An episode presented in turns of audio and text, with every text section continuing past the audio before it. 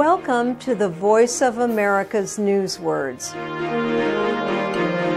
This newsword comes from the result of the investigation of Malaysia Airlines Flight seventeen.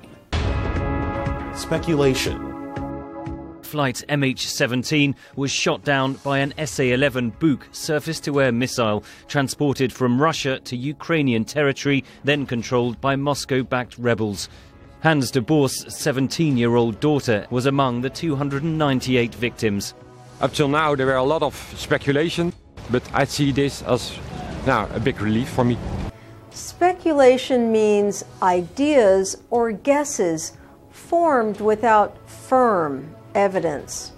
Speculation goes away when firm evidence is produced.